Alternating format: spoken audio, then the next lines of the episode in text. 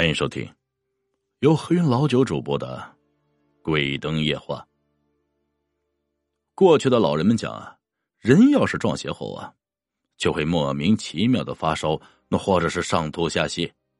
总之是找不出缘由的生病。去看医生啊，却什么也查不出来，但是一回到家就开始反复之前的症状，而往往啊康复之后，此人便就不记得自己是如何就这样了。然而，我接下来要讲述的内容，就是以撞邪为原生态，却有一定区别的撞邪诡异事件。撞上的人会看到一个身着白色长衫，有的还会戴顶帽子的看不清脸的东西。这里所说的东西啊，顾名思义，就是他既不是神，也不是鬼，不是成了精的妖，更不是什么张牙舞爪的魔怪，而能够予以解释的就只有仙儿了。这种仙儿可并非神话传说中的什么天兵天将神仙菩萨，而是泛指狐仙儿、长虫仙儿等之类的由一些牲畜演化成了一种灵异的形态。他们不像电影中演的那样变化成人形去主动伤害人，也不会轻易的让人看见。可是啊，只要让人看见了，其后果则必定不会太好。怎么说呢？看到他们的人，轻者是生场大病，重者也许会因为受到惊吓，神智受到影响，抓狂、发疯、吼叫、痴傻等等，这都说不准。危及到生命安全也是屡见不鲜，而被人看见他们也好不到哪儿去啊，会打回牲畜的原形，甚至是元神俱灭。对了，为什么我会知道这么多呢？那是因为在我太爷爷身上就曾经发生过一次，距离现在差不多也有小七十年之久了。那次之后，太爷爷卧病不起，很是不寻常。家里呢，就找来一个放现在应该称之为驱邪师傅，专门对付某些超自然现象的人，在那个年代则称之为道士的人，这么告诉太爷爷的。解释一下啊，这里所说的道士啊，可并非穿着道袍、身居山林道观的那种，而是有着高深道行，可以帮人驱邪的那些脏东西，替人消灾解难的人。太爷爷说，这段诡异经历的时候，显然还是心有余悸，可他并不想回忆吧。脸上的表情变化让我开始有点后悔，是否不该询问这些。可因为我的好奇心和锲而不舍的央求，疼爱我的太爷爷这才无奈的又开始拨开了记忆的那条缝隙，缓缓的在脑海里拼凑起尘封已久的往事，说的也有些断断续续。我那会儿啊，才二十几岁，什么也都不懂，就是有把子力气和祖传的木匠手艺。娶了你太奶之后，就挑起了养家糊口的担子。家里呢也养了猪，地里也种了庄稼，我也会常接些木匠活挣点钱，日子呢也还过得不错。平常也不好说什么，唯独就好喝个酒，这隔三差五就出去喝一顿，每次是不醉不归。久了呀，你太奶奶拦不住，也就不管我了。每次接了木匠活做好之后，要送到人家才能收回钱，借着要账的机会都会去喝酒。也就是那回去要账的时候，就发生了那么邪门的一夜，整整一夜让我终身难忘啊！我记得那天从地里干完活，天就完全黑了，我也没回家，就匆匆忙忙走到另外一条路去要账，也没拿照亮的工具，就在黑漆漆的土道上快步的走，想着没多远要回来前就赶紧回家。那天啊，本来没想要喝酒，可说来也挺邪门的啊，走了也就十来分钟路，就见路边有个女人冲我招手，笑呵呵的冲我说：“酒香进去尝尝。”我就探头看见里面竟然有好多人，没多想，鬼使神差就跟着进去了。可能啊，在那一刻意识就已经不清楚了，不是喝酒，而是没喝的时候就开始恍惚，恍惚的不记得到底喝的什么酒，喝了多少酒，喝完又是怎么走出酒馆的。等再回到那条坑洼的土道时啊，天就开始下雾了。恍然间就觉得那个小酒馆亮通通的，灯光好像瞬间消失了，就跟被大雾吞没了一样。我就这么晃悠悠走着，踉跄着走的也就慢了很多，想必真是喝了太多酒。忽然脚底下一绊，就从一个土坡滑倒，一屁股坐在地上，顺势就滚下来了，屁股呢又碰到略微平坦的地面上。太爷爷讲到这里停了下来，拿起旱烟杆子点上就抽了几口啊，眯起眼睛看向窗外某个地方，看得入神，看得意味深长。条件反射似的我也随之看过去啊，可是除了灰蒙蒙的天和深秋时节干巴巴的树杈上的几片枯叶子，就别无他物了。那天的大雾下了邪，我从那土坡上掉下去的地方更斜。刚开始啊，想着坐到地上爬起来就得了，顶多身上会疼。可是我的身体非但没等起就弹了出去，就跟飞似的。这没纳过闷儿就趴在了那个土堆上。后来啊，看清楚才知道，这哪是什么土堆啊，那明明是个坟堆。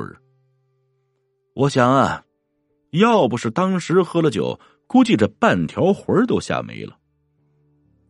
当时是真的很害怕呀，酒呢也醒了很多，爬起身来，脑袋里就想着离开这鬼地方赶紧回家吧，什么钱什么账也都没命重要。但是想着容易啊，身子却很费劲的扭动了好一会儿，才连滚带爬的起来就想跑，说是跑，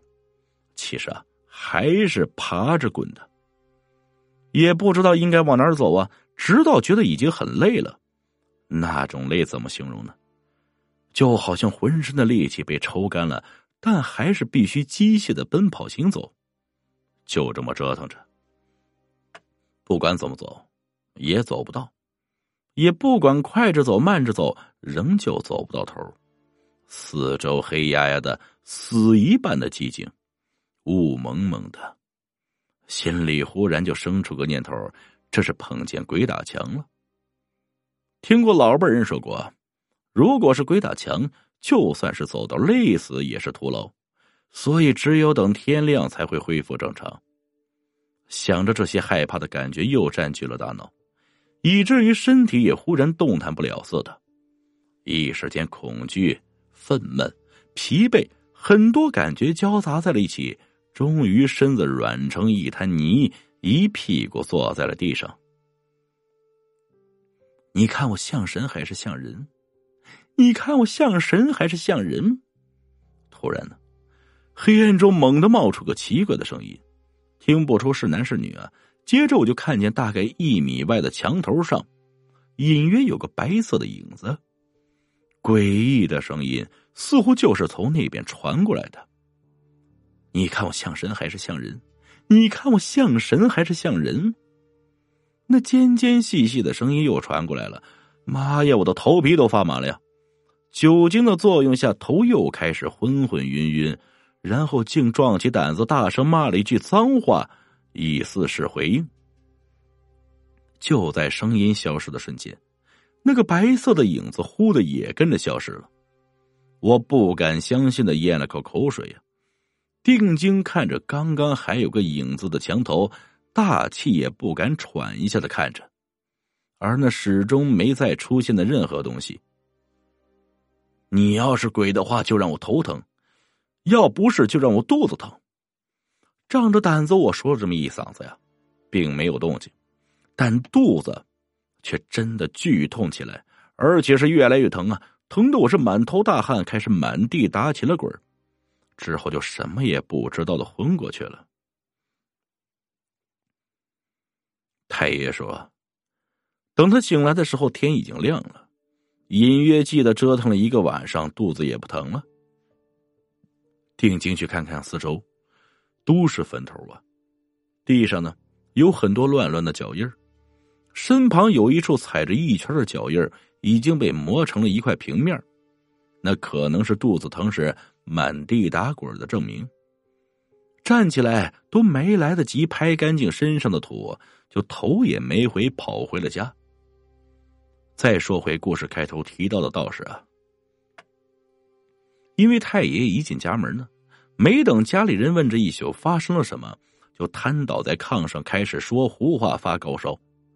在看了大夫完全无效的情况下，才请来那位道士给驱了邪，收回来吓掉的魂儿，还给了太爷一件挡煞辟邪的护身之物。说罢呢，太爷爷就伸出手腕给我看看那件神物，原来是一根既有一枚类似铜钱的红绳，尽管年代久远，却没有一点掉色损坏的痕迹，仍旧很完好的跟随着太爷爷。如果不是真的亲眼所见，我还真会认为这就是鬼故事。但现在不得不相信，这世上的事儿确实有解释不通、明白不了的。那位道士告诉之前，还嘱咐了太爷爷，告诉他以后不要随便在黑天去陌生的地方喝酒，尤其是靠近坟地这种阴煞之地，以免招惹一些麻烦回来。有时候作祟的不一定都是鬼怪，也会有一些因为误食了人血，又或者是吃过死人的牲畜，长期吸收阴气较重的地方的能量，就很容易被还在留恋人间的亡魂所影响和利用，就会依附在牲畜的身上，幻化成类似人形却并不完整的灵体。他呢，会将人引到乱坟岗这类阴地，然后问你自己像什么，你呢回答像人，他就会真的成人；说他像神，他就会真是成神。而像太爷爷这样咒骂或是反问一句你试试的，结果就是大病一场，而要是不回话的人则会疯掉，甚至命都可能没了。简单点说吧，这东西呢也会被大声咒骂给他吓跑，元神也就散了。毕竟那些东西的元神都是动物，所以见到消失其实是被吓跑了。因为太爷爷年轻力壮，阳气又旺盛，生命不会有什么大碍，只是惊吓过度才会发高烧说胡话，也就是给吓着了。后来病好的第二天，太爷爷还特意叫上几个人又去了那条土道，想再次验证一下那晚发生的怪事。然而诡异的是，路边什么都没有，就连喝酒的那家小酒馆也凭空不见了。眼前看到的就只有路边土坡之下的乱坟岗。